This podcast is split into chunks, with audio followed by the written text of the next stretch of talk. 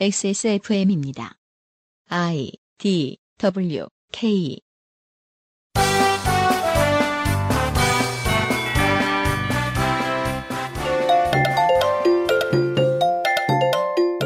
(2018년) 끝에서 두 번째 목요일에 그것은 알기 싫답니다 덕질인 네. 오늘 할 얘기는 뭐예요 언제나 그 아실이 진중한 이야기로 폰만 잡을 순 없잖아요. 네. 쓸모없는 잡지식으로 편하게 떼어보는 시간입니다. 크리스마스. 크리스마스 이야기입니다 잠시 후에 광고 후에 돌아오겠습니다 그것은 알기 싫다는 나의 마지막 시도 퍼펙트 25 전화영어 이탈리아에서 온 케이크 라 파스티체리아 경기도 김치의 진수 콕지버콕 김치에서 도와주고 있습니다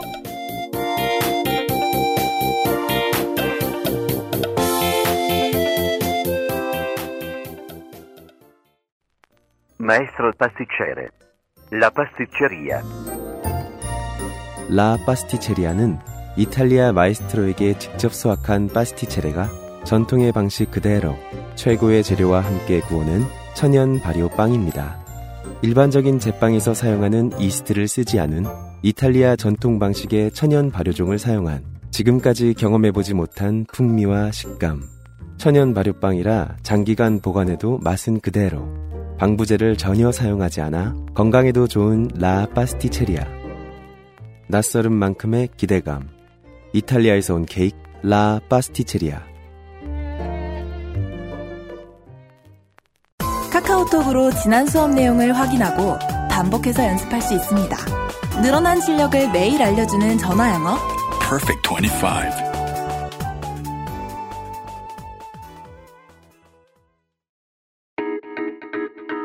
분노보다는 웃음으로 결론보다는 관찰력으로. 정의감보다는 균형 감각으로 버텨온 그 알실의 325주. 그간 함께 해주신 시간에 대한 자그마한 감사 인사. 그것은 알기 싫다 300회 특집 세상은 못 바꾸는 시간 15분. 앞으로도 한동안 없을 XSFM 위켄드.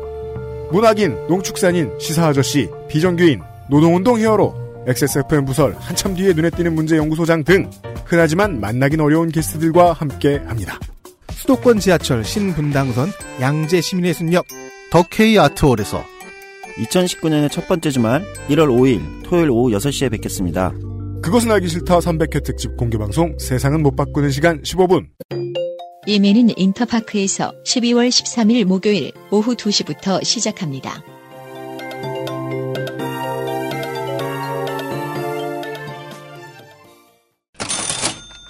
구성이 이러다 보니까 광고할 때 소- 자기소개를 하게 되네요.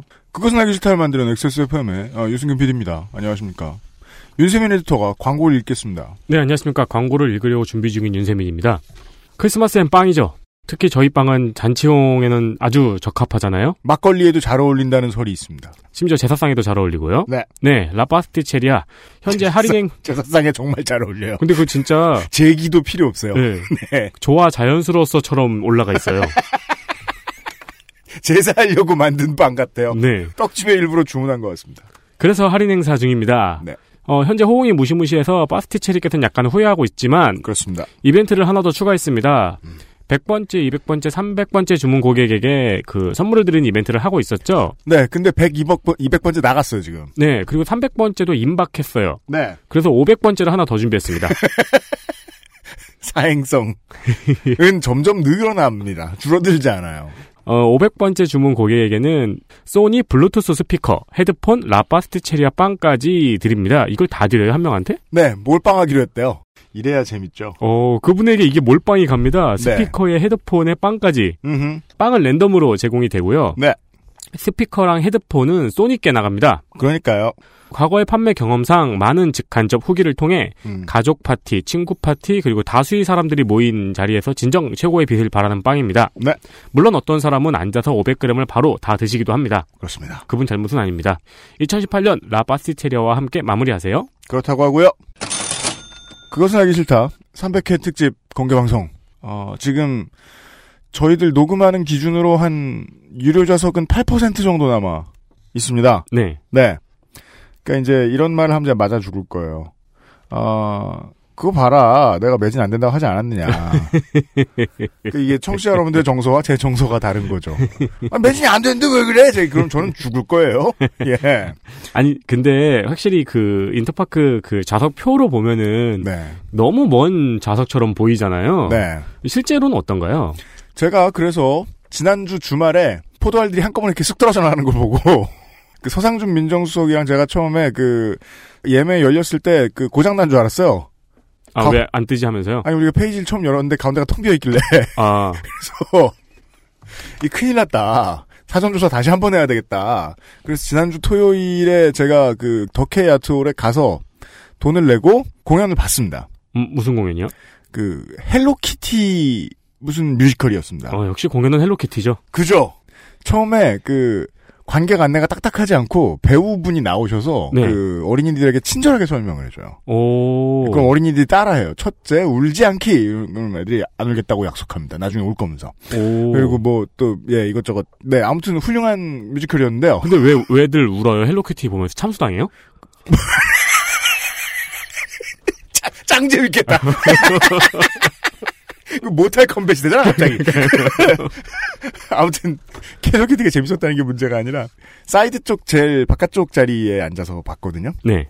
저는 그렇게 멀다고 느끼지 않았는데, 예, 그리고 일단 뭐 난방이나 이런 것들 체크하러 갔는데 난방 아주 훌륭했고, 사운드 같은 경우에는 좀 부족하게 느끼시는 분, 부, 부족하게 느끼실 수 있는 부분도 있을 수 있어서 저희가 그걸 지금 보충하려고 새로 준비를 하고 있고요. 네. 그리고 세로로 먼 것보다는 가로로 조금 넓어요.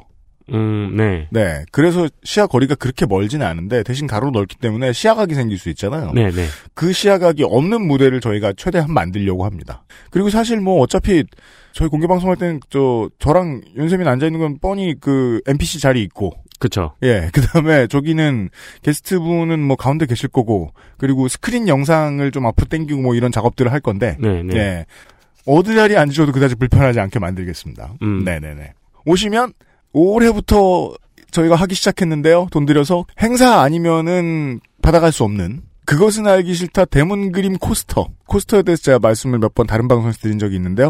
어, 없으면 모르는데 있으면 반드시 쓰게 되는. 그렇죠. 네, 코스터를 드립니다. 이- 제가 덕질인도 지금 하나 채 갔습니다. 그렇습니다. 네, 이 코스터는 그리고 실제 코스터 용도보다 세워넣기에도 굉장히 예뻐요. 그렇습니다. 네. 네. 저희도 그냥 세워놓거든요.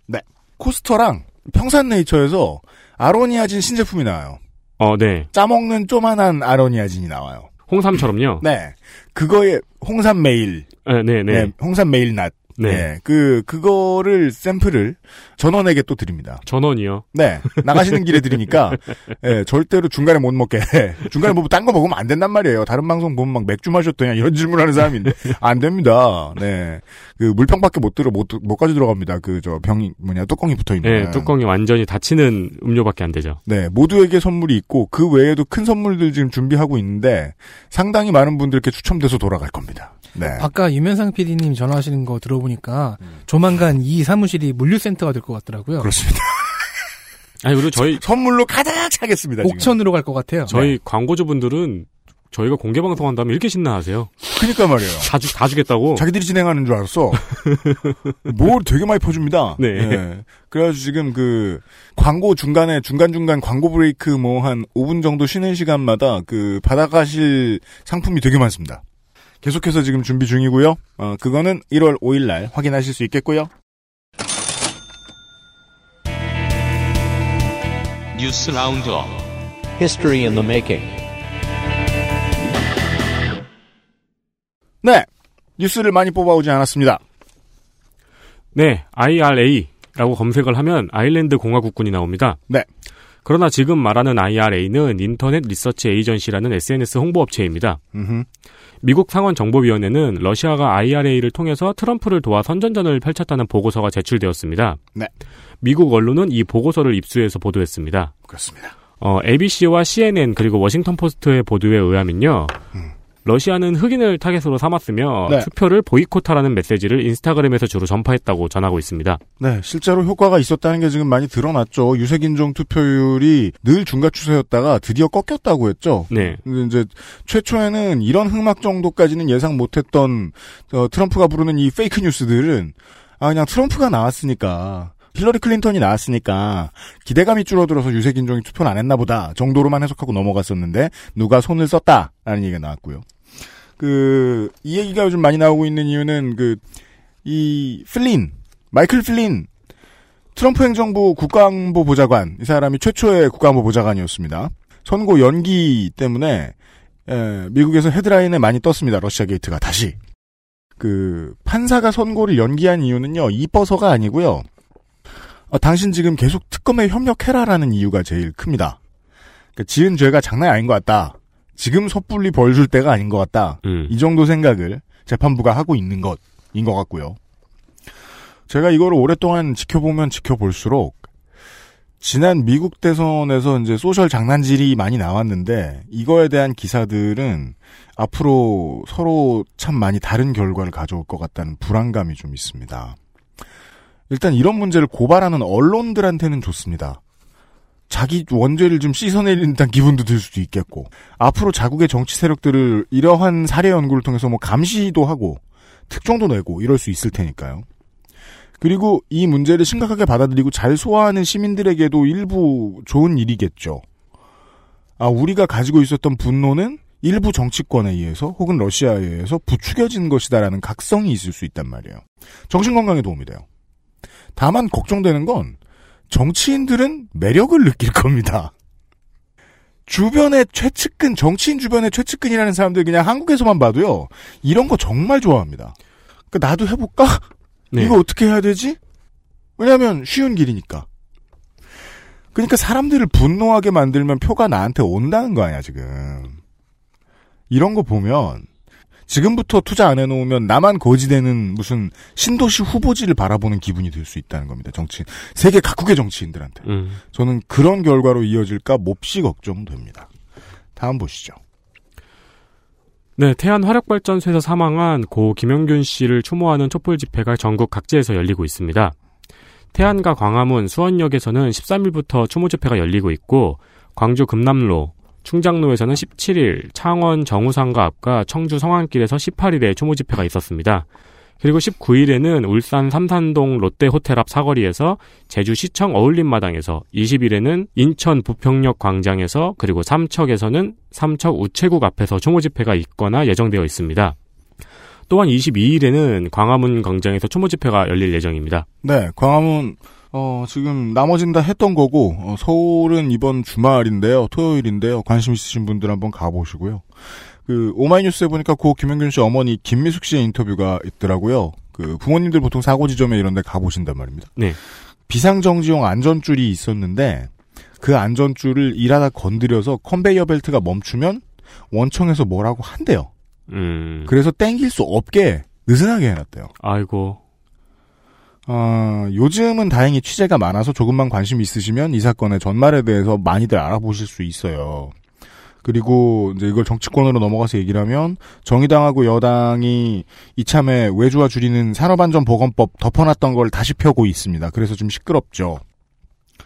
이럴 때 경제지나 2대12 같은 곳들의 재계 측 반응 얘기 나오고 그런 기사 나오는 컬럼 보시면 어, 앞으로 이 상황을 어떻게 끌고 나가고 싶어 하는지에 대한 진심이 좀 보이는데요.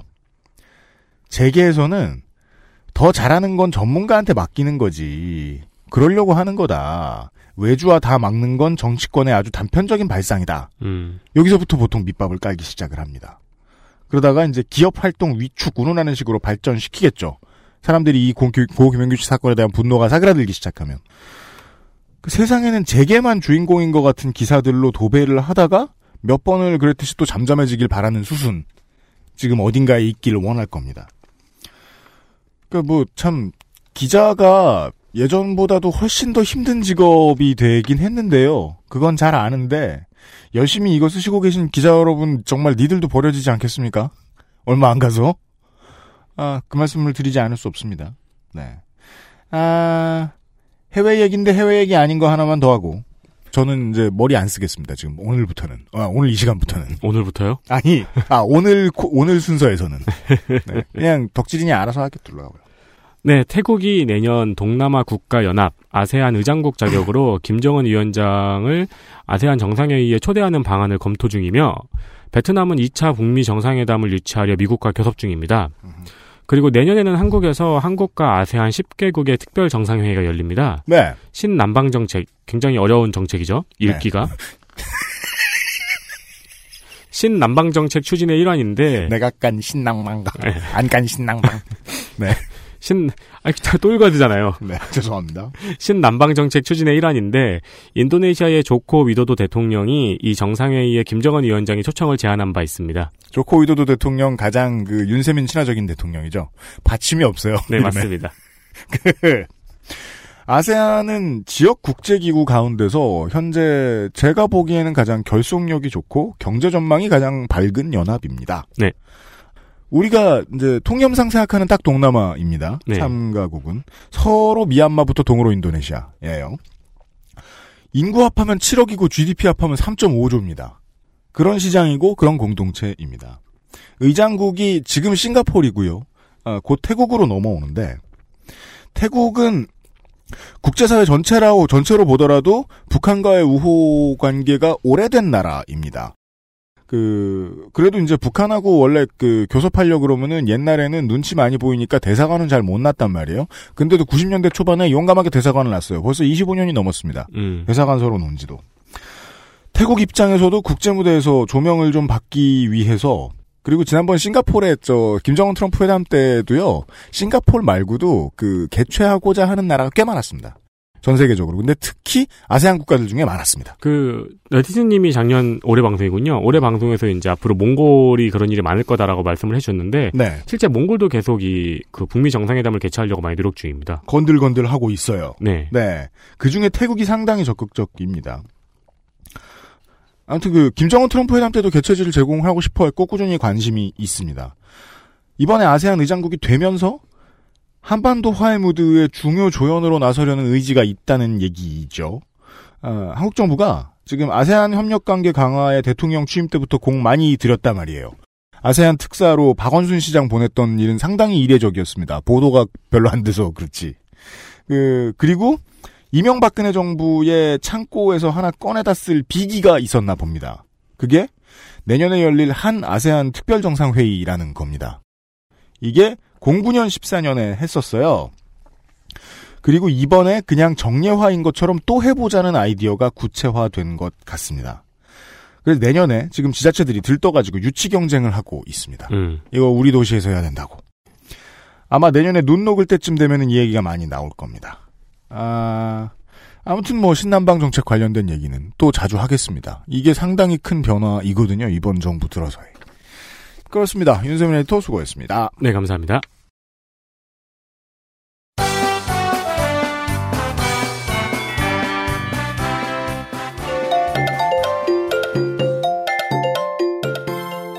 네. 빠밤. 크리스마스 이야기. 그렇습니다. 네. 새 코너라고 할 수 있죠. 뭐가 새 코너? 뭐, 뭐 요? 알쓸 신잡. 지분 늘리기에 그러니까 혈안이 되어 있어. 알쓸. 신잡을 어떻게 네. 패러디해서 제목을 만들어 볼까 했는데 네. 제 머릿속에서 뭐 이딴 걸 알고 싶냐. 네. 이런 건 왜 아는 거야. 뭐 이런 네. 제목밖에 안 떠오르네요. 알쓸 잡놈이죠. 네. 알긴 뭐라로 쓸데없는 잡놈이. 괜찮다. 알쓸 잡놈 홍성갑입니다. 아, 스타트업 취재는 뭐그 제보도 안 들어와서 거의 실패 분위기인데 새 코너 하나 더 만들어야지. 네. 네, 안녕하십니까. 그래서 다음 주에 있을 다음 주에 있을 무슨 뭐 다음 주에 열리는 것 같이 얘기하네요. 네. 네, 크리스마스에 대한 잡설을 가지고 그냥 오늘 하루 떼어보려고 합니다. 네. 어, 일단 명칭부터 가보겠습니다. 음. 크리스마스. 네. 그 카톨릭이 아닌 사람들이 꽤 많이 놀라는 게 있어요. 아까 왜요? 윤세민한테도 살짝 물어봤는데 놀라더라고요. 음. 카톨릭의 예배가 음. 예배 의식을 미사라고 부르잖아요. 미사. 예, 미사는 한자어가 아닙니다. 깜짝 놀랍니다. 음, 저도 한자인 줄 알았어요. 네, 라티- 아, 원래 아름다운 모래인 줄 알았는데. 라틴어예요. 라틴어고 상당히 충격받았습니다. 뜻은 모임 네. 정도가 됩니다. 음. 이걸 영어로 하면 마스, 매스죠. M-A-S-S. 매스 게임 할 때. 이상하게 요즘 그 멍청한 노인네들이 페이스북에 모여가지고, 저 트위터에 모여가지고, 내가 얼마나 늙었는지 증명하고 앉았더라고요. 응? 그런 해시태그 달고서.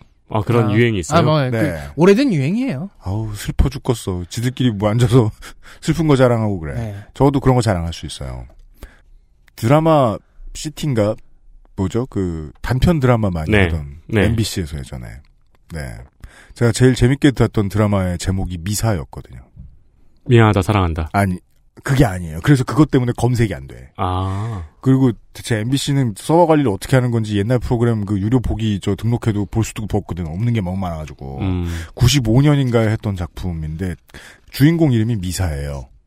근데 그 아버지가 그 출생 신고하러 갈 때 술 먹고 가가지고 그 미자로 신고하려고 그랬는데 지읒을 시옷으로 썼다고 해서 미사예요. 오, 더 이쁜 이름이 됐네요. 그니까요. 근데 내용이 기억이 안 나. 분명히 아. 재밌게 봤는데 오늘 내용과는 이런 생각만 하고 있었어. 정말로 상관이 없네요. 저 제 오늘은 제가 쓸모 없어요. 아무튼 미사는 네, 네. 한자어가 아니에요. 그래서 크리스마스는요. 크리스트와 마스의 합성어입니다. 즉 네. 그리스도와 미사, 그리스도 모임. 그리스도가 그렇게 많아요? 아니요. 그리스도의 탄생을 기념하는 모임이라는 음, 의미죠. 너무 많이 생략했잖아. 네. Too many Christ가 아니에요. 뭐 노엘이라는 명칭도 있긴 하죠. 아, 무슨, 저, 예루살렘 그리스도스, 이런 음. 그, 농구팀이 있어가지고, 팬들이 모인 그런 게 아니, 뭐, 아니다. 그리스도 협의회 이런 거요. 아, 내, 내 이름 안 되는데. 죄송합니다. 우리 그냥 조용히 있자. 네. 네, 노엘은 프랑스식 명칭입니다. 이거는 라틴어의 탄생을 의미하는 natalis 혹은 히브리어의 출생을 의미하는 노, 노라, 노라흐, 뭐 그런 단어들이 언어로 추측된다고 해요. 제가 그래서 저, 이, 그, 그리스도를, 그리스에서 어떻게 읽는지 봤어요. 그니 크리스토스더라고요. 네. 예. 음, 그리고 그 단어에 시작하는 문자가 두 문자가 X잖아요, 영어로는. 네. 그래서 Xmas인 겁니다. 음. 네. 근데 그래서 그, 근데 이름이 크리스토스라 그러니까, 그, 저, 가도부어의 무슨 끝판왕 크레토스 말고 알았어요. 나는, 야따 쓸모. 네. 노엘. 노엘은 장재원 의원의 아드님이 랩네임으로 쓰는 단어죠. 음. 벌써 10분째 지금 예수님을 욕보이고 있어요. 네. 우리가. 네. 아니요. 크리스마스 특집이에요. 예, 수님은 자비로워서 다 용서해 주십니다. 그래요? 네, 이 정도 이 정도야. 음. 다음 날짜로 가 봅시다. 음. 날짜는 또 뭐 문제가 있을까요? 성경에는 이- 그 얘기가 있죠. 바깥에서 양을 치던 양치기 목동들이 네. 천사에 의해 예수의 탄생 소식을 듣는 장면. 맞아요. 예수님이 태어나셨다. 네. 베들레헴 외곽에서. 그런데 12월 25일은 예수님 생일일 리가 없습니다. 왜냐면, 올해 12월 25일에 예수님이 태어날 테니까 올해부터 달력을 이렇게 쓰자고. 그건 이렇게 알- 하기도 좀 그렇고요. 그렇죠. 네. 아, 일단 그거하고는 좀 다른 얘기예요. 네. 네. 아니 왜냐면요 레반트 지방도 북반구거든요. 음, 12월은 겨울이에요. 음. 양을 칠 수 없어요. 그래요? 아니 우리 안에다 넣어놔야죠. 우리도 춥잖아요. 헛간에다가 그럼 겨울에는, 바람은 막아야지. 겨울에는 양 밖에 이렇게 안- 안 풀어놔요? 양 얼어 죽어요. 그러니까 옛날에는 목동도 같이 얼어 죽을 걸. 옛날에는 그렇게 했다고 해요. 그러니까 뭐 저 뭐냐 저거 치울 때 그 우리를 좀 치울 때 어쩌다 한 번씩 바깥에 내놨다가 집어넣는 거지. 음. 평상시에 늘 그렇게 왔다 갔다 하기에는 너무 춥고 뭐 그랬다고. 음. 양은 무작정 방목하진 않죠. 네, 또 양의 종에 따라 다르긴 한데 이런 지역의 종이면 그 위도상 이 정도 지역의 종이면 겨울 때는 조심시켰을 것이다. 네. 어, 신학으로 가보면요. 진짜 예수님 생일로 추정하는 날짜가 세- 크게 세 가지 설이 있습니다. 음. 어, 미국 장로교, 장로교회 신학 박사인 마이클 제이 크루거의 논문을 열심히 읽어봤는데, 음. 3월 21일 설, 4월 15일 설, 5월 20일 설, 이렇게 세 가지가 있습니다. 어 그럼 예수님은 저 출생신고 되게 늦게 하셨다는 거예요? 5월 20일은 부처님 오신 날하고 비슷하네요. 그것을 이용한 어떤 그 음모론도 있긴 한데요. 음. 그건 패스하겠습니다. 네. 어쨌든 봄 혹은 초여름이란 얘기예요. 음. 그리고 그래야 야외에서 양을 칠 수 있고요. 음흠. 그래야 목동들이 천사와 야외에서 만날 수 있어요. 밤중에 겨울 밤에는 절대 밖에서 잘 수가 없죠. 아, 아. 네. 그래서 그래서 난또 천사가 저 춥다고 안 오나 이렇게 생각했는데 그게 아니구나. 아, 예. 겨울 밤에 밖에서 양들과 같이 양들과 같이 밖에서 자고 있으면요 음. 목동과 양이 같이 동, 동사할 겁니다. 양모는 이게 짜야 따뜻하지. 음. 그리고 참배하러 오고 있던 동방 박사들도 혹한기 훈련을 하지 않을 수 있죠. 그렇죠. 아 맞다. 동방 박사들이 개빡세죠. 그죠. 저 별만 보고. 이 동방에서 왔으니까 이 사람들은 보통 페르시아 사람으로 추정을 하거든요. 네. 음. 페르시아에서 레반트까지 오는데 음. 얼어 죽어요. 그러니까 살아 있으면 일단 페르시아 사람들은 정주 문명 사람들이에요. 예, 유목인민이 아니에요. 그죠. 만약에 살아 있었다면 100만 명이 출발해서 세 명이 남는 거야. 99만 9,900 97명이 동사하고 그세 명은 박사학위 없겠는데 그냥 군인이겠는데. 생존 전문가들. 네, 그렇죠. 아 생존학 박사. 그렇죠. 그럼 왜 12월 25일이 크리스마스가 되었냐? 이날은요, 원래 로마에서는, 서로마에서는 태양신 솔 인빅투스의 생일로 추정됩니다. 음. 솔 인빅투스라는 신은 원래는 솔이었다가, 그냥 솔이었다가, 기원 후가 되면서 다른 지역의 태양신들 이미지와 합쳐지면서 솔 인빅투스라는 이름으로 길어지고 또 이미지가 진화해요. 오, 그러면 솔이었다는 건 원래는 태양이었다는 거예요? 로마의 태양신이었는데 그게 뭐 이집트의 태양신 이미지, 저기 뭐 조로아스터 교의 태양신 이미지 음. 이런 것들이 그냥 뒤섞이면서 네. 나중 후기가 되면 솔 인빅투스라고 불렸고 음. 그 생일은 12월 25일로 추정이 된다. 왜냐면 이 시즌이 동지가 있는 시즌이었어요. 이 지역에선 12월 하순이. 음. 그래서 12월 하순에 솔 인빅투스를 기리는 축제 시즌을 벌이기도 했습니다. 그래서 이제 팥죽을 쑤어 먹고. 저기 저는 이 인빅투스를 언제 알았냐면은 로마 신화에 관심이 없다가 제가 자주 들어가서 보던 그 양인들의 커뮤니티가 있었는데 어 우리 텔레토비가 처음 나올 때 다들 궁금해하던 건 그 네 명의 그 약쟁이들이 아니고 네. 그 하늘에 떠 있는 아기였잖아요. 저 뭐냐 커뮤니티에서 그런 질문을 하는 사람이 있었어요. 저 소울 인빅투스 아기는 누구냐고. 음. 음, 아, 그러네요. 음. 예. 절대 무적 아니냐고. 네. 예, 무슨 소린가 봤더니 이 인빅투스는 무적 기믹이더라고요. 네. 그리고 네. 동지를 기점으로 솔 인빅투스가 부활한다고 생각한 거예요. 음. 자, 4세기 중엽 콘스탄티누스 황제가 로마를 중흥시키죠. 네. 그러고 기독교를 공인해서 로마가 기독교가 됩니다. 그러면서 이 솔 인빅투스 축제를 예수 탄생 축제로 바꿨다는 것이 신학과 역사학의 정설입니다. 음. 4세기가 되어서 네. 음. 로마의 기독교화 되면서 네. 이제 로마의 기존에 있던 신하고 이제 신하들이 융합이 되는군요. 왜냐면 솔 인빅투스가 이렇게 솔에서 솔 인빅투스로 진화하면서 네. 황제를 상징하는 그 비공식적으로 황제를 상징하는 신이었거든요. 콘스탄티누스 황제의 욕망이 약간 드- 드러나 보이죠. 예수의 권위와 황제도 좀 묻어가겠다. 현재의 이 권위를 잃- 잃고 싶진 않다. 종교, 종교에서도 황제가 어느 정도 권위를 갖고 싶다. 혹은 로마 기독교 내로 흡수된 솔 인빅투스의 사제들이 영향을 미쳤다는 소수설도 있습니다. 따라서 크리스마스는 생일이 아니라 그냥 탄생 기념일이에요. 이날로 정하자. 어느 날인지는 정확히 모르겠지만. 음. 그리고 4세기 이전에는 크리스마스가 없었습니다. 4세기 중후반에서야 처음으로 크리스마스를 지내는 기록이 발견돼요. 첫 크리스마스는 4회차 크리스마스였구나. 367년이었나 아마 그쯤에. 네. 음, 아니구나. 400회차 크리스마스였군요. 360. 아, 그렇죠. 3회차. 400회차. 네, 363회차. 그런데- 4회차면 미친 거지. 그런데 다시 생각해보면 우리가 지금 사용하고 있는 이 율리우스력은 중간에 한번 개정이 됐잖아요. 네. 그래서 날짜가 한번 옮겨갔었지 않습니까? 네. 음. 자, 동방정교회의 경우에는요, 크리스마스를 더 고전적으로 셈을 합니다. 음. 개정 이전의 율리우스력으로 12월 25일은 현재 쓰고 있는 개정 후 율리우스력으로는요, 음. 1월 7일이에요. 그래서 동방정교회는 크리스마스가 1월 7일입니다. 음. 아, 그래요? 네. 현재 카톨릭과 그 외 개신교 계열 교파들은 12월 25일을 지내지만 동방정교회와 그런 류의 정교회들은 레바논도 아마 그럴 거 텐데 1월 7일을 지내요. 참, 저렇게 많은 사람들이 믿는 저 교파인데, 그런 건 제가 처음 알았네요. 네. 예. 그래서 러시아에서는 12월 25일이 그냥 평일이라네요. 그렇다고 하죠. 네. 그래서 카톨릭 개신교와 그 정교회 계열 교파가 다 새해가 있는 나라에서는 음. 크리스마스를 한 해에 두 번 지내기도 해요. 물론, 이제, 감리교나 장로교가 이제 절, 다수, 절대 다수인 국가입니다만은 우리나라는, 그래도 그, 성지순례 좋아하시는 분들은, DC 유저들 말고, 그, 25일 날 여기서 지내고, 1월에 러시아 넘어가면, 네. 예, 혹은 이제 그 동방정교회 국가들 넘어가면, 크리스마스 두 번 보겠네요. 짧은 그렇죠. 기간에. 음. 뭐 특히 동방정교회만이 아니라 정교회 관련들은 대부분 그렇게 1월 7일로 하는 것 같아요. 음. 그리고 뭐 크리스마스 이브도 있죠. 음. 우리는 현재 크리스마스 이브를 크리스마스 전날 이라는 의미로 생각하죠. 음.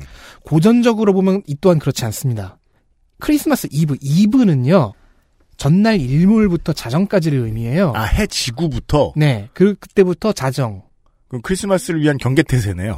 크리스마스가 정해진 4세기 서유럽, 3, 4세기의 서유럽의 관념상 하루의 시작은 해가 질 때예요. 도박해요? 왜? 그러니까 태양이 지는 게 중, 그 태양신이 죽는 거고요. 아, 태양이- 뜨는 게 부, 태양의 부활이에요. 지금으로 아, 치면은 그럼 그걸 기다리는 게 하루예요? 네. 지금으로 치면은 하루의 시작을 0시로 보는 것처럼 어. 태양이 그때는- 지는 시간을 0시로 봤나 보네요. 그쵸. 아. 그래서 크리스마스 이브는 크리스마스의 시작인 겁니다. 그래요. 해가 져야 하루의 시작이에요. 지금부터 시작. 음. 저는 해가 지면 하루가 끝나고 또 시작하는 거죠.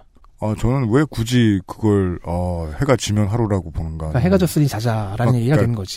드라마 나르코스 그러니까 해가 졌으니 일을 시작하자. 어 그러면은 거래도 하고 그 네. 밤에 숙박 말고 낮에 대실은 좀 싸게 해줘야 되네요. 근데 다 비싸잖아요. 아 무슨 그건 저 수요와 공급 때문이고요.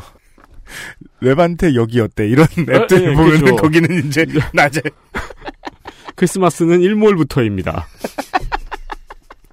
자, 명칭과 날짜에 대해서 알아보았습니다. 네. 그럼 이제 크리스마스를 구성하는 이미지를 좀 잠깐 보, 보죠. 두 가지가 있지 않습니까? 트리와 산타. 맞아요. 저는 필리핀 가보고 깜짝 놀랐어요. 아니 그 크리스마스 시즌이 거의 한 달이 넘는 것 같아요. 음, 예, 제가 11월 중순쯤에 갔던 걸로 기억하는데 네. 그때부터 쇼핑몰마다 크리스마스 관련 제품들로 쫙 깔려 있는 거예요. 오, 오. 가장 큰 명절인 것처럼 느껴졌습니다. 그것이 네. 자본주의의 맛. 예, 아니 그 엄청나더라고요. 한국이랑 비교도 안 돼요. 네. 예.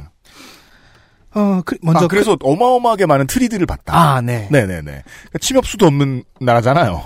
조금 있는 나라잖아요. 음, 맞아요. 음. 그러면 한번 트리와 산타는 어디서 유래했는지 알아보도록 하지요. 음. 왜 알아봐야 되는지 모르겠습니다만. 네. 크리스마스의 양대 필수 이미지 중 하나, 크리스마스 트리. 음.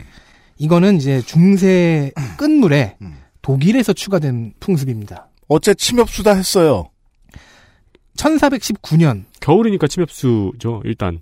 아, 근데 침엽수가 없는, 식생상 없는 곳도 있으니까. 음, 음. 그죠? 1419년 독일 프라이부르크의 교회에서 나무의 장식 전나무로 알려져 있는데 나무의 장식을 한 것이 최초로 기록된 크리스마스 트리입니다. 15세기 초예요. 음. 이후 르네상스 시절이 되면은 독일 전역에서 그런 기록들이 발견이 됩니다. 그 왜, 저, 교회에서 캠프 가면, 심심하니까 보물찾기 하고 그러잖아요. 네, 네, 네. 그런 것의 그, 일종으로 했던 걸 수도 있어요. 별거 아닌. 아 전혀 아니고요. 그래요? 또 알고 있어? 기원에 대한 정설은요. 네. 이겁니다. 북유럽에서 신들에게 바치는 제물을 곧게 자란 전나무에다가 걸어놓는 풍습이었다고 음. 추정을 해요. 보통은 토르에게, 가끔은 주신인 오딘에게 바치는 제물이었고 북유럽에 신은 가도부어. 네. 음. 최근작에 나오지 그 전에 안 나오죠. 크리스토스. 보통은 토르에게 전 전나무에 거는 거는 보통 그- 그만해요. 크레토스와 크리스토스는 아마 다른 이름일 거예요. 난- 어원이 다를 거야. 나 완전히 겹쳤어. 머릿속에서. 지금 신성모독을 예수님하고 솔 인빅투스하고 이제 토르와 오딘까지 하려고 들어 이 사람들이. 그리스식으로 읽으니까 되게 세 보여. 어쨌든 어, 네. 북유럽에 북유럽 신화에 있는 토르 오딘 같은 신들에게 바치는 건데 주로 음. 전나무는 토르에게 쓰였다고 해요. 음. 어, 제물로 인간도 가끔 걸렸다고 합니다. 네? 그 뭐, 네. 먹을. 인신공양 그럼 먹어요? 아니, 뭐. 먹었을 수도 있고 안 먹었을 수도 있고 잠깐 그건 알수 이렇게 없지. 걸려 있다 내려오는 건가? 아니 죽은 사람을 아. 혹은 죽여서 거는 거죠. 그 헬- 헬로키티가. 걸려만 있으면 네. 되게 기, 걸려 있는 사람 기분이 이상해. 그런 그, 즉 그 이 전나무는 원래 제사상이었어요. 음, 아, 그래요? 아, 그럼 파스티체리아도 걸려, 아, 라, 파스티체리아 걸리면 이제 라파스티체리아 걸려야지. 그, 아, 빤도로와 빠네토네가 걸려있지, 네, 이 네, 사람아. 네. 이탈리아에서 배워온 빵인데 그렇죠. 토르신이시여 드시옵소서 네. 인간들아. 아, 근데 이제 종교라는 거는 또 문화기도 하니까 이렇게 되네요. 네. 다른 신들에게 바치는 제사상도 다 가져가는군요. 그러니까 기독교가 전래된 후에 원래의 의미를 잃고 마을 축제용 장식 정도가 되었다가 네. 음. 크리스마스로 편입된 거죠. 이게 지금 뭐 생일 뺏어갔지, 제사상 뺏어갔지. 예, 프라이브루크에서는 아마 이제 크리스마스용 대형 장식을 뭘로 할까 고민하다가 그 네. 음. 동네에서 어르신들이 하- 가끔 하- 하고 있는 그 장식품 장식법을 따다가 썼을 것으로 보이는 거죠. 음. 널린 게 남은데 아무거나 걸면 될 거 아니야. 네. 어. 이와 관련해서는 성 보니파시오와 연관된 소소설도 있습니다. 네. 이 소소설에 이 인용하는 전설에 따르면요. 음. 성 보니파시오는 그 6세기 말에 태어나서 7세기 중반에 죽은 분인데 프랑크의 게르만족에게로 선교를 나간 분이에요. 네. 음. 독- 현재는 이제 독일의 사도라고 불리고 독일의 수호 성인인데 음. 이 사람이 독일에 와 보니까 음. 어, 이 미친 게르만족들이 사람을 죽여서 전나무에 걸어놓고 신의 신 자기 신들에게 절하고 있더라. 음. 네. 이게 뭐 하는 짓이냐? 음. 그래서 인신공양을 금지하고 그 전나무를 베어버렸다고 해요. 음. 그런 전설이 있는데 어, 이것과 연관이 있는 것이 아니냐? 음. 근데 사실 설득력은 별로 없죠. 왜냐면 성 보니파시오는 그 나무를 베어버렸잖아요. 네. 못하게 했잖아요. 네. 그러니까 그러니까 이- 대신 이제 사람을 걸지 말고 우리 여기다 예쁜 방울을 걸자 뭐 이랬을 수 아, 그러니까 있죠. 그- 그럴 수는 있었겠지만 뱃서 조금 비약이 있죠. 중간 단계가. 그 전통 독일에서 보면은 성 보니파치오는 벌목공하고 그 다음에 맥주의 수호성처럼 불려요. 음. 음. 그 둘은 잘 맞죠. 왜냐면은 벌목하고 맥주 마시니까. 몸 많이 쓰면 맥주를 들이부어야 되니까. 그래서 네. 실제로 저 성 보니파치오의 그림은 그 다른 저 세인트들하고 다르게 도끼를 들고 있습니다. 오. 네, 1, 2연 에어예요. 오, 그러네요. 진짜네요. 네. 근데 이제 도끼를 들어서 베었다는 건 알겠어. 음. 그럼 베었으면 그다음에 막 그 나무를 가지고 보기 싫으니 태워 막 이러진 않았을 거 아니야. 그럼 이제 마을 사람들이 들고 가서 하던 거 다시 하고 걸어놓고 막 사람. 네. 네. 어, 나무를 찍는 그림도 있네요. 네네. 자, 어쨌든 크리스마스 트리는 독일에서나 하던 풍습인 거예요. 음. 그럼 이건 어떻게 세계로 퍼져나갔냐? 음. 어, 영국 빅토리아 여왕의 부군인 앨버트 공이 등장합니다. 이 사람의 아버지는 작센의 공작이자 작센 코부르크 고타의 군주였습니다. 음. 에른스트 1세예요. 즉 독일인 귀족인 겁니다. 음. 이 사람이 어, 빅토리아 여왕에게 장가온 후 왕실에서 조심스레 크리스마스 트리를 해봤다가 아. 이게 영국 전역으로 그리고 영국이 지배하는 전 식민지로 퍼져나갔다는 것이 정설입니다. 아. 영국은 당시 최 세계 전역의 식민지를 갖고 있었죠. 음, 네. 세계를 지배하고 있었으니까요. 이건 마치 한국 순 우리말인 화이팅이 어떻게 퍼져나갔는지에 대한 얘기를 듣는 것 같네요. 그리고 그 식민지 중에 하나가 이후 패권국이 되는 미국 땅도 있었죠. 음. 음, 그랬다가 이제 미국으로도 크리스마스 트리가 퍼져 나갔겠군요. 근데 이제 뭐 자국에서 크리스마스만 되면은 그거 했으니까 여기 와서도 그렇죠. 한 거죠. 네. 후손들이.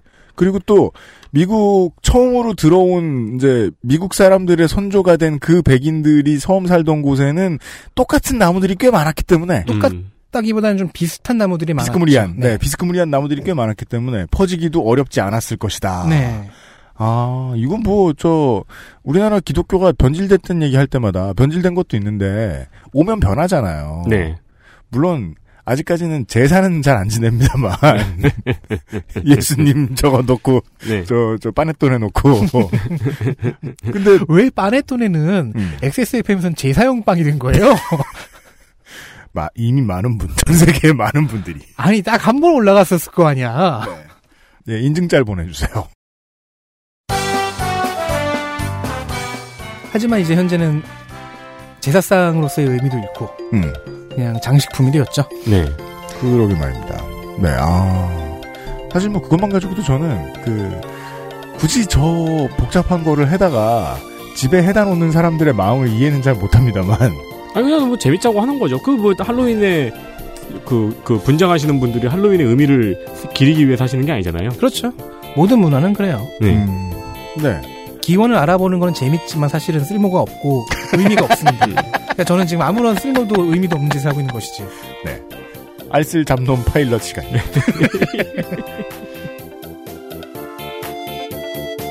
XSFM입니다.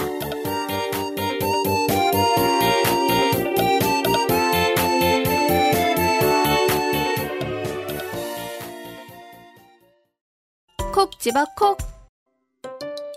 깔끔한 맛의 경기도 김치를 만들기 어려울 땐 콕 집어 콕. 오차 없이 지켜지는 절임 과정, 양념 배합, 저온 발효, 숙성. 정부가 보증한 전통 식품 인증 업체예요. 그러니까 김치가 생각날 땐 콕 집어 콕.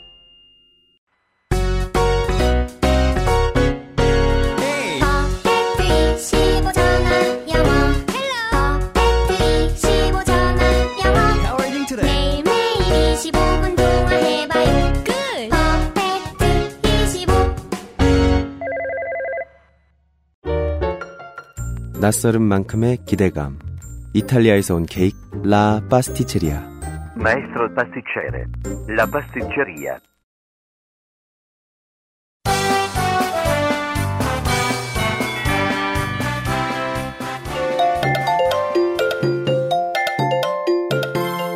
광고를 듣고 돌아왔습니다. 미사가 한자어가 아님을 알게 되었습니다. 그리고 이것은 이제 그 마스, 메스와 관련된 단어라는 걸 알게 됐고 이 단어가 어딘가에 붙어서 크리스마스가 됐다. 크리스토스는 힘이 세다. 그리스도시다. 그분이. 네. 그 그래서 엑스마스의 엑스가 그리스도의 그리스도다. 그리스도의 그리스어. 이게 스펠링이다. 흐, 흐 이렇게 발음되죠 그렇죠. X, X가 그리스어로는. 네. 아, 그리고 날짜의 기원과 다양한 설. 어쨌든 12월 25일은 생일이 아니다. 네. 네. 그냥 기념일일 뿐이다. 이런 얘기를 해보았습니다. 예, 독일에서 와서 영국을 거쳐 음. 미국을 거쳐 전 세계로 퍼졌던 크리스마스 트리와 음. 비슷한 tech를 탄 것이 또 있죠. 네. 또 다른 음. 크리스마스의 양대 필수 이미지 중 하나 산타클로스. 산타클로스. 레반테 지역을 생각해 보면 말도 안 되는 캐릭터입니다. 어, 허연, 그니까, 허연이라고 말하면 인종차별적이래. 핑크색 백인이고, 어, 네, 코카, 코카서스 인종의 흰 희게 센 수염에 네. 뚱뚱한 할아버지. 그, 그리고 목축업을 하면 나올 수 없는 체형이고, 게다가, 아, 양도 아니고 순록을 들고 다녀요? 오늘 루돌프 얘기는 좀 안 하려고 하는데요. 음. 음, 산타클로스에 좀 집중을 해보려고요. 네. 자, 산타클로스의 기원을 찾기 위해선 음. 다시 콘스탄티누스 황제의 로마 시대로 가야 합니다. 아이고, 이런. 기독교가 막 공인되던 시기. 네. 당시의 소아시아, 즉 현재의 터키에는 음. 성 니콜라우스라는 어, 사제가 살고 있었습니다. 이 사람 인생은 참 다이나믹했어요. 음. 어, 귀족의 아들로 태어나 음. 사람을 돕는 걸 좋아해서 음. 어, 빈자 구제에 돈을 쓰고 박해받는 종교에 귀의했단 했는데 음. 생애에 그 박해받는 종교가 공인되는 거를 보고 그래서 자기가 살던 그 미라 지방의 주교까지 오르고 어, 사제로서는 매우 드라마틱한 삶을 살았던 그런 행복한 사람입니다. 말년. 한국 카톨릭에서는 그래서 미라의 성 니콜라오 주교로 부릅니다. 저도 이제 니콜라오라고 부르겠습니다. 음. 이 사람이 살던 동네에 굉장히 가난한 세 자매가 살고 있었어요.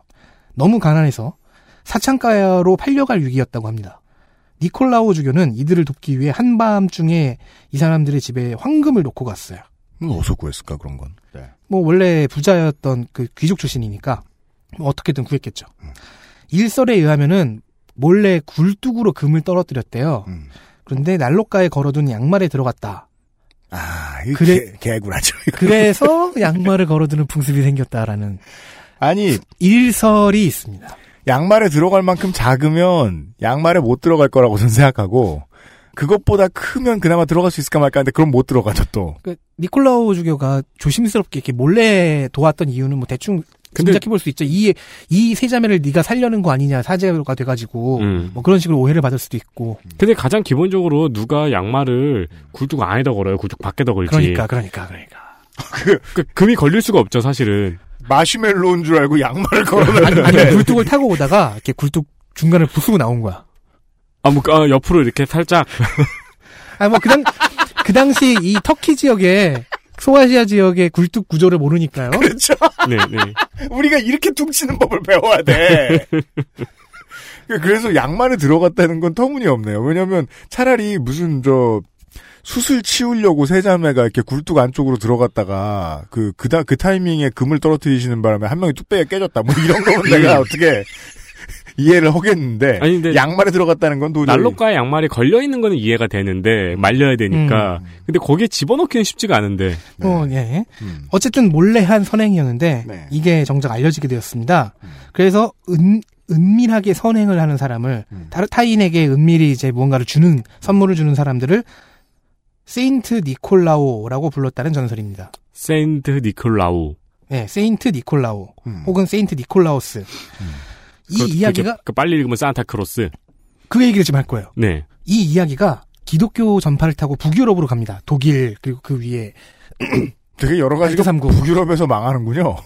나무도 안 쓰다가 쓰고 예. 그리고 하- 그리고 사람도 걸고 네. 한밤중에 선물을 주는 민담의 주인공이 됩니다. 음. 12월 6일이 니콜라오 축일이에요. 음. 근데 마침 프랑스와 독일의 몇몇 수도원에서 수도사 혹은 수녀들이 전날인 12월 5일에 아이들에게 선물을 주는 선물을 챙겨서 그날 12월 5일? 네. 네.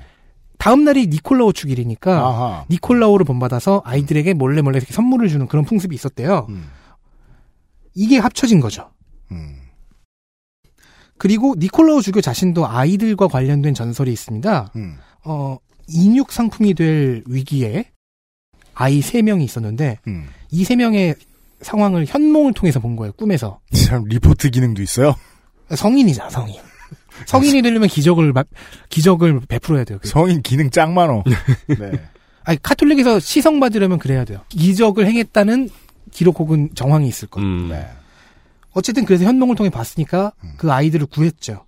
그래서 니콜라오 성 니콜라우스가 수호 성인으로서 관장하는 분야 중에 어린이가 있습니다. 음. 뭐 선원도 있고 그런데 음.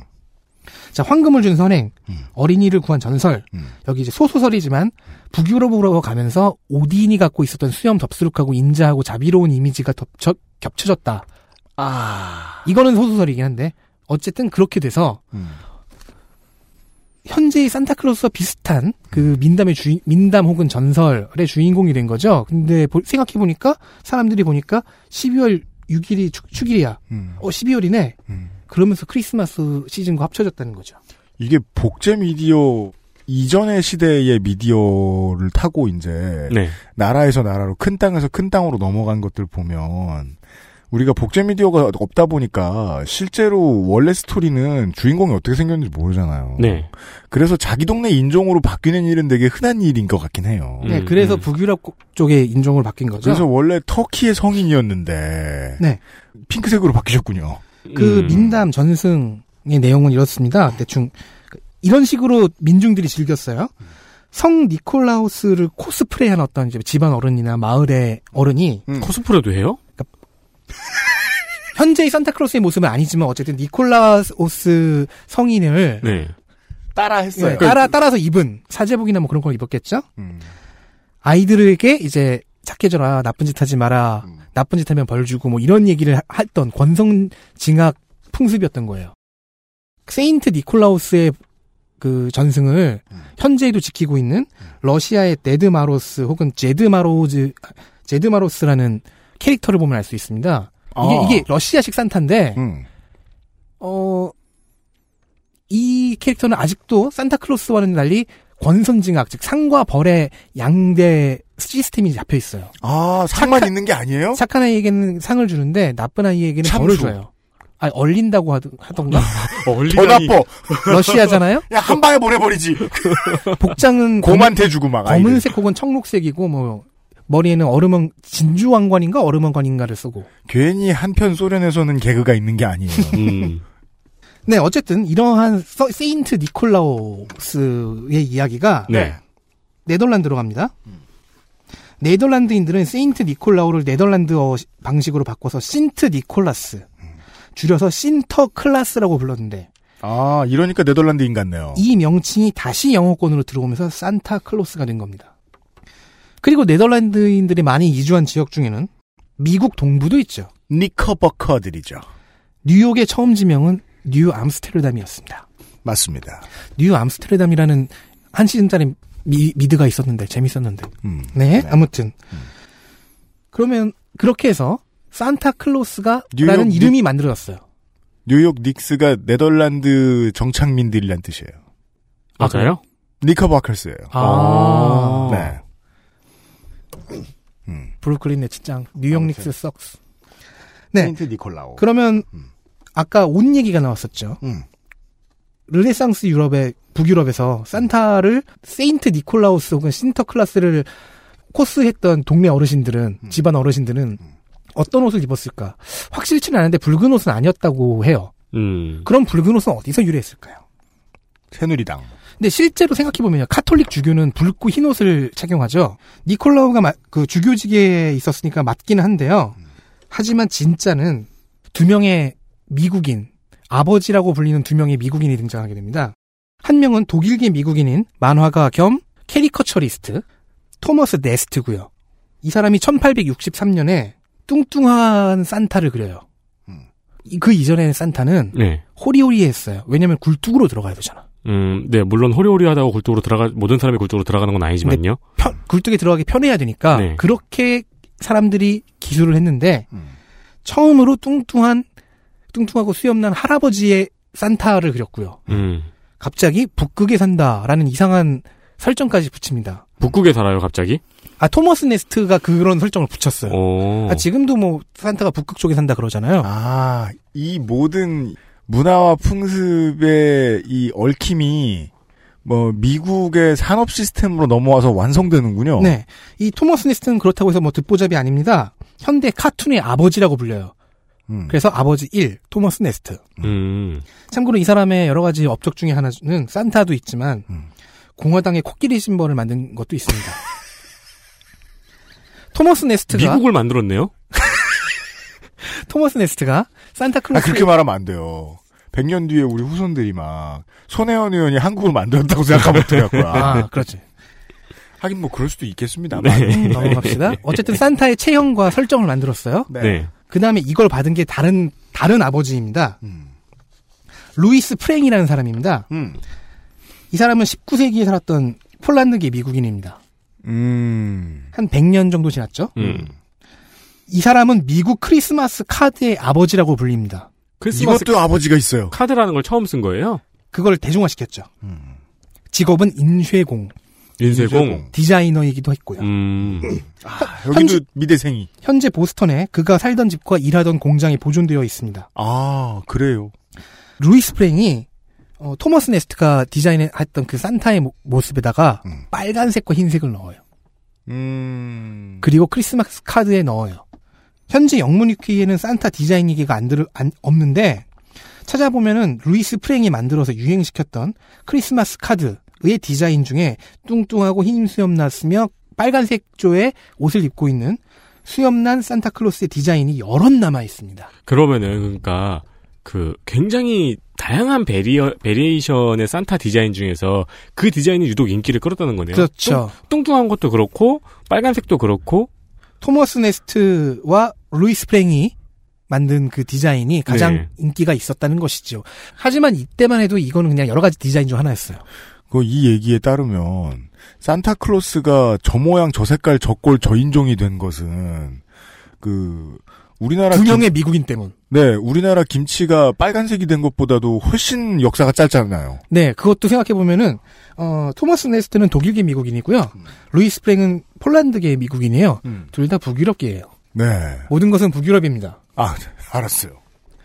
그 크레토스 그 한 번 깨무는 가도부어 크레토스가 도저히 놓지 못하겠어? 어 산타 옷이나 그 동방박사 옷 입고 나왔으면 좋겠다. 네. 동상 걸리고. 네. 아니면 저양 예수님 끌어안고 죽고. 예수님하고 싸우든지. 네. 그러면 진짜로 못 팔아. 그럼 못 팔죠, 아 진짜로. 그렇구나. 그럼 예수님을 참교육 시켜야 되잖아. 안 되지. 아니, 그럼 예수님으로 되- 바뀌든지 주인공이. 네. 그래도 못 팔아요. 아 그래요? 그렇죠. 아 누굴 찢기가 좀 그렇구나. 참교육하기가 좀 그렇구나.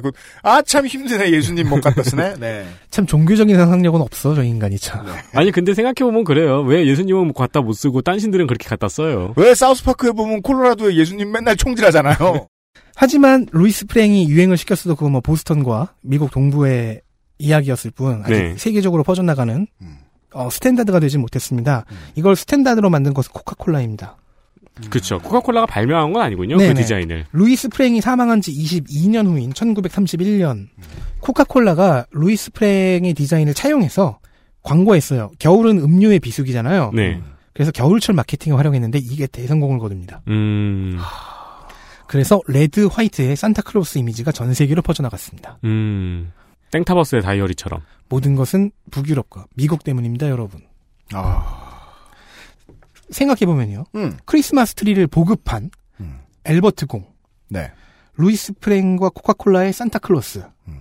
결국 영미 문화의 북유럽발 영미 문화의 세계 정복 스토리의 중간에 있는 것이죠. 그렇군요. 여기까지입니다, 여러분. 네. 이런 아무런 얘기였습니다. 결론이 없습니다. 근데 생각해보니까, 음. 루돌프 사슴코라 그러면 안 되네요. 술로코지. 오, 이 생각을 그, 그, 저, 뭐야. 지금 처음 했을까? 끔찍한 원종이잖아. 그러니까요. 그러니까. 오, 이 생각을 왜 지금 처음 했을까? 이게 말이에요. 코카콜라가 처음 나오던 시대만 해도 그 어, 유리로 되어 있는 물건은 완제품의 색깔을 고민할 필요가 별로 없었을 겁니다. 네. 주로 병에 양각을 하는 방식이었지 색깔 있는 뭐 비닐을 덮는다거나 이럴 기술도 별로 없었고 네.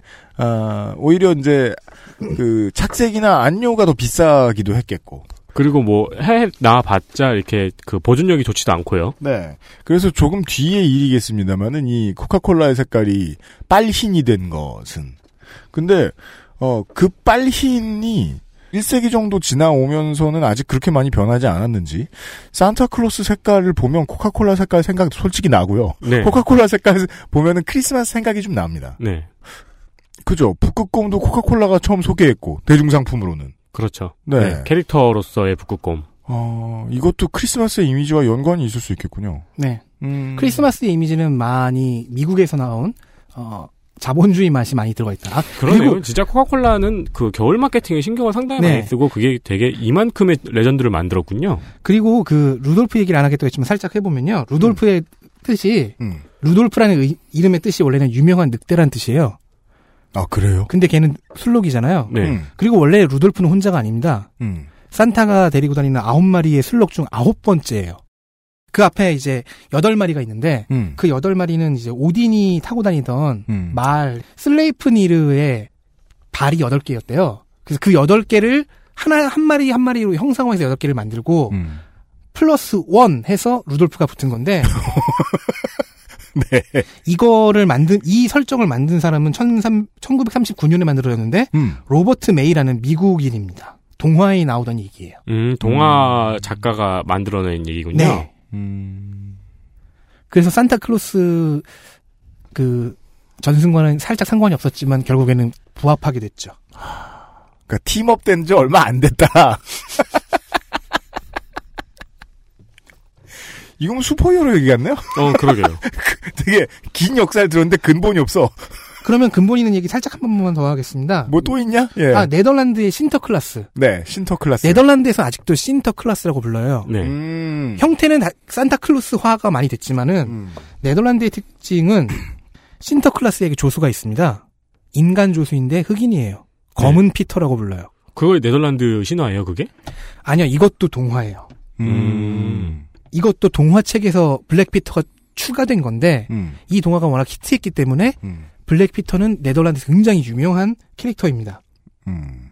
음. 그런데 이 동화가 발표된 시기가 네덜란드가 노예무역을 하던 시기였어요. 음. 그래서 네덜란드 국내외에서 논란이 있죠. 블랙 피터를 언제까지 써야 하는가? 이것은 인종차별이 아닌가? 음. 그렇군요. 반면 그, 그 신터클라스라는 옛날 이름을 아직까지 쓰고 있다는 점에서 알 수 있듯이 음. 어, 네덜란드는 정교회가 일반적이지 않은 나라임에도 불구하고 크리스마스를 두 번 보냅니다. 음. 한 번은 성 니콜라오의 축일인 음. 12월 6일 음. 그리고 12월 25일 아. 여기야말로 12월 한 달 내내 크리스마스인 거죠. 성 니콜라오가 나무를 베면 그걸 19일 동안 시장하는. 음. 네. 근데 그런 게 있어요. 저도 제가 생일이 4월 23일인데 네. 이게 대학교 생일이 중간고 4월인데. 네, 중간고사 기간이에요. 음. 제 생일이 음. 중간고사 기간에는 대학생들은 약간 생일 파티를 하기가 좀 뭐하잖아요. 음. 그래서 생일이 5월 초인 애랑 항상 같이 했어요. 음. 그래서 아직까지 저는 생일을 5월 초에 해요. 그래서 만약에 일단 친구를 좀 바꾸시고요. 그다음에 그 만약에 어, 윤세민이 어떤 종교의 개창자가 되면 네. 그 종교를 믿는 나라의 사람들은 두 번 쉬게 된다. 아니면 이제 그 기말고사 때와 나중에 기록에 이제 그 종교의 우리 종교의 개창자인 윤세민 님의 생일은 5월 며칠이다. 이런 식으로 기록될 수도 있겠죠. 설이 분분하고 막. 네. 종교를 만들고 싶어? 네. 신남방교 이런 거. 북유럽 가면은 윤세민 키가 50cm 커 있고 핑크색이 돼 있고 나중에 미국 가서 빨갛고 희게 되고. 음. 그런 얘기였습니다. XSFM입니다. 콕 집어 콕. 식구가 많아도 나 혼자 살아도 김치는 콕 집어 콕. 시원한 백김치, 감칠맛의 갓김치, 아삭한 총각김치. 무게도 포장도 원하는 만큼 다양해요. 그러니까 김치가 생각날 땐 콕 집어 콕. 그것은 알기 싫다 300회 특집 공개방송 세상은 못 바꾸는 시간 15분 수도권 지하철 신분당선 양재 시민의 숲역 더케이 아트홀에서 2019년 1월 5일 토요일 저녁 6시에 만나 뵙겠습니다.